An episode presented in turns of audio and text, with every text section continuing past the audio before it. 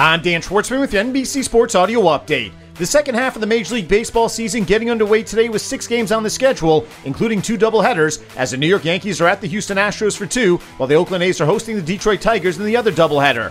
The other two games feature the Texas Rangers on the road at the Miami Marlins, while the Los Angeles Dodgers are home for their rival, the San Francisco Giants. University of Georgia and head football coach Kirby Smart have agreed to a new 10 year contract worth $112.5 million.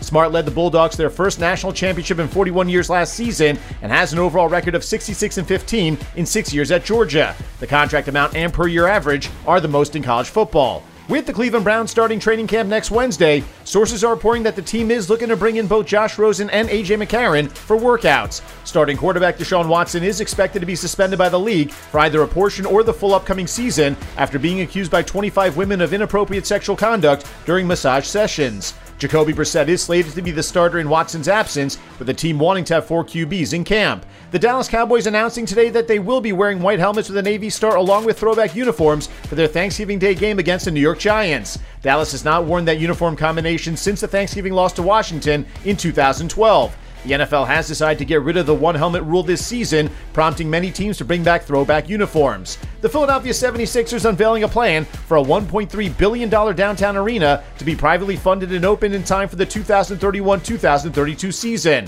The Sixers currently play at the Wells Fargo Center in South Philly and have nine more years remaining on their current lease. The team shares the arena with the Philadelphia Flyers, who have had conversations regarding possibly moving to the proposed arena as well.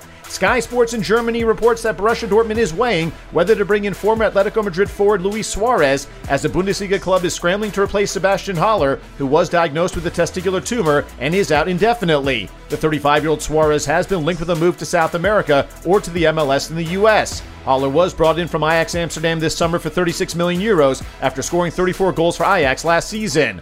Venus Williams will make her singles comeback at the City Open in Washington beginning next week. The former world's number one has not played a singles match since August of 2021, losing in the first round of the Chicago Women's Open. The 42 year old did play mixed doubles at Wimbledon, though, advancing to the second round with partner Jamie Murray.